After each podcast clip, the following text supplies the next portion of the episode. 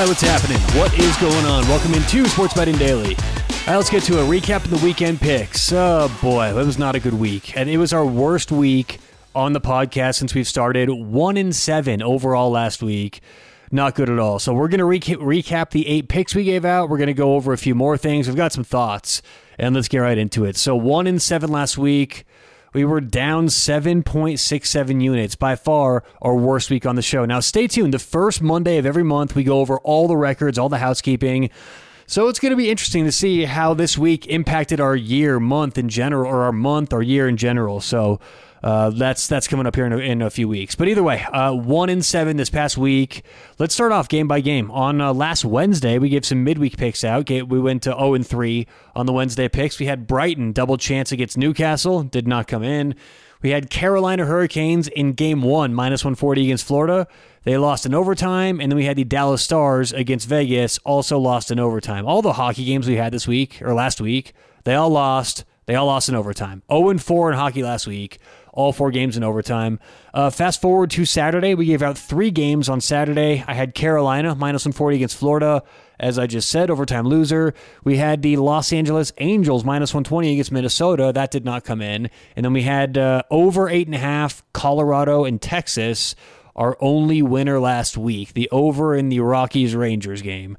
And then on Sunday, we had the Dallas Stars plus 105, another overtime loser. And then we had Viktor Hovland over Brooks Koepka, even money. Brooks pulled away at the end to get the win there. So, not a good week. Not at all. One in seven, down 7.67 units. So, let's talk about this.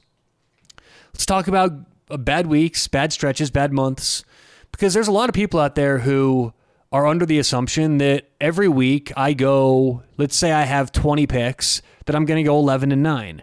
If it's a crazy week, I may go 14 and 6, and it's a, if it's a wild week on the other end, I may go 5 and 15. But the reality is, the ups are so much higher than you might think, and the downs are so much lower than you might think. You know, I've talked about this before, but it's really good to talk about for statistics and probability. So, back in the 60s, a couple of uh, uh, well known statistics professors at UC Berkeley decided to do a study.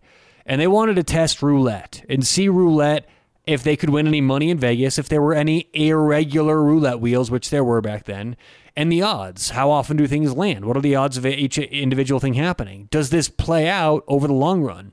And now that we're in 2023, this sort of doesn't exist anymore because all of the tables are always checked for any inconsistencies, any bumps, nicks, anything that could affect the ball in roulette. It's always checked over pretty much like once a week in Vegas or wherever there's roulette table.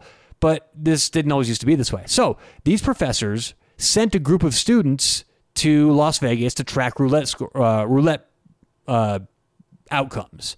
And so, you know, red 23, black 20, black 5, red 7, whatever it would be, right? They would write down all of these numbers, double zero, you know, black 7, over and over and over and over again, day after day, tracking these. Well, the students got bored and the students did what students do and they're like screw this. Let's just make these statistics up. Let's just make the patterns up and we'll give them that.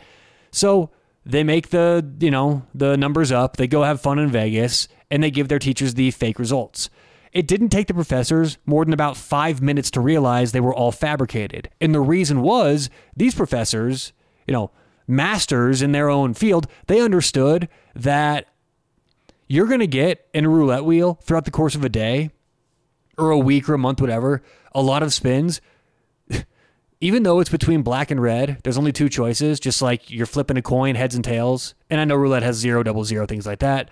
But you're going to get a lot more blacks in a row than you're going to think. You're going to get so many more reds in a row than you might think is possible. That's why people, you know, who walk up to a roulette table, they go, "I don't understand this. It's it's it's it's spun 15 blacks in a row.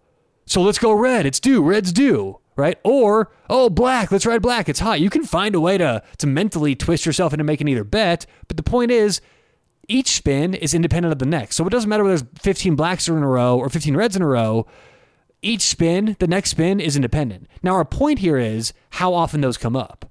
So you're going to get if you have if you have a, a, a, spreadsheet of 500 roulette spins, you would be baffled at how often you're going to get 10 reds in a row, 10 blacks in a row. So why does this matter for us?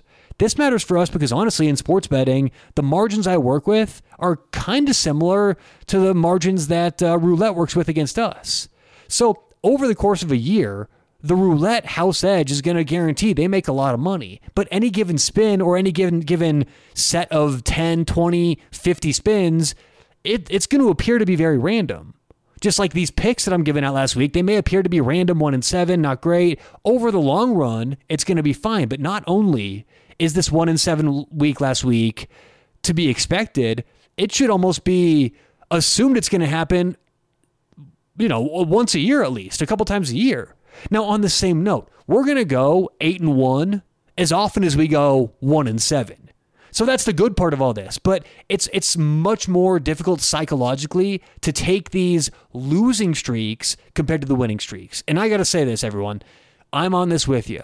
When these games lose, I'm losing with you, probably a lot more money. You know, and so I'm right there. I get the frustration. I understand that you know, bringing in these losers is not good. And we've had a really good run on the show this year. It's been a bad week, but overall, you've got to remember this is honestly to be expected. And I deal with this a lot, you know.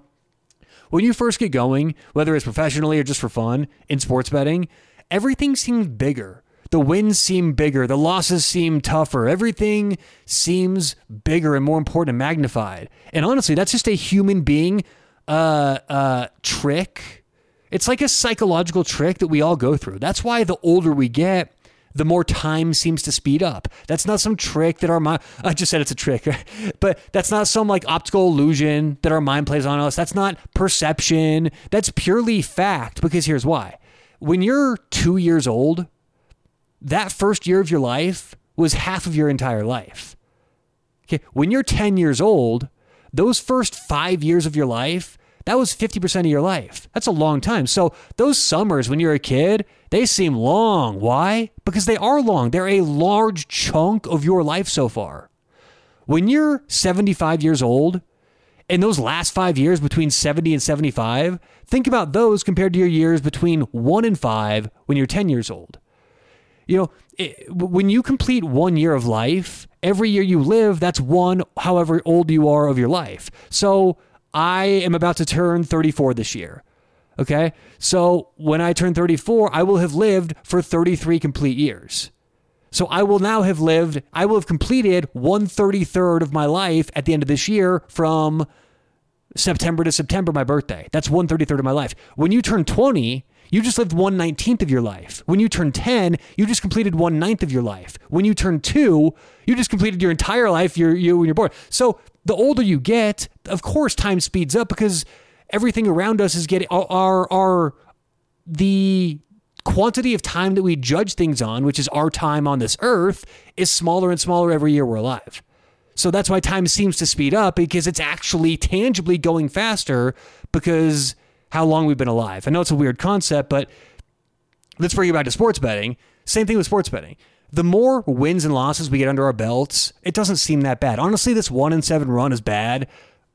And I don't want to, to diminish it because we're all losing together, but it's not that big of a deal for, you know, in the long run. It's really not a big deal, one and seven. I don't really worry about it much at all, but I'm here today to talk to a lot of you who have been pissed off, you know, and I get it because we want winning picks from a pro sports bettor, but this should be expected.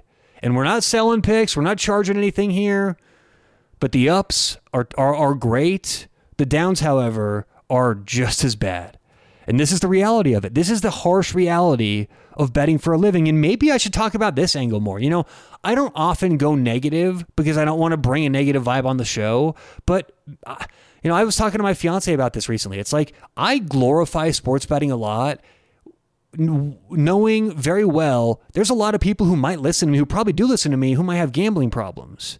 And it's like, you know, maybe I should put in a disclaimer, maybe I should say something, but the the point is I glorify sports betting a lot.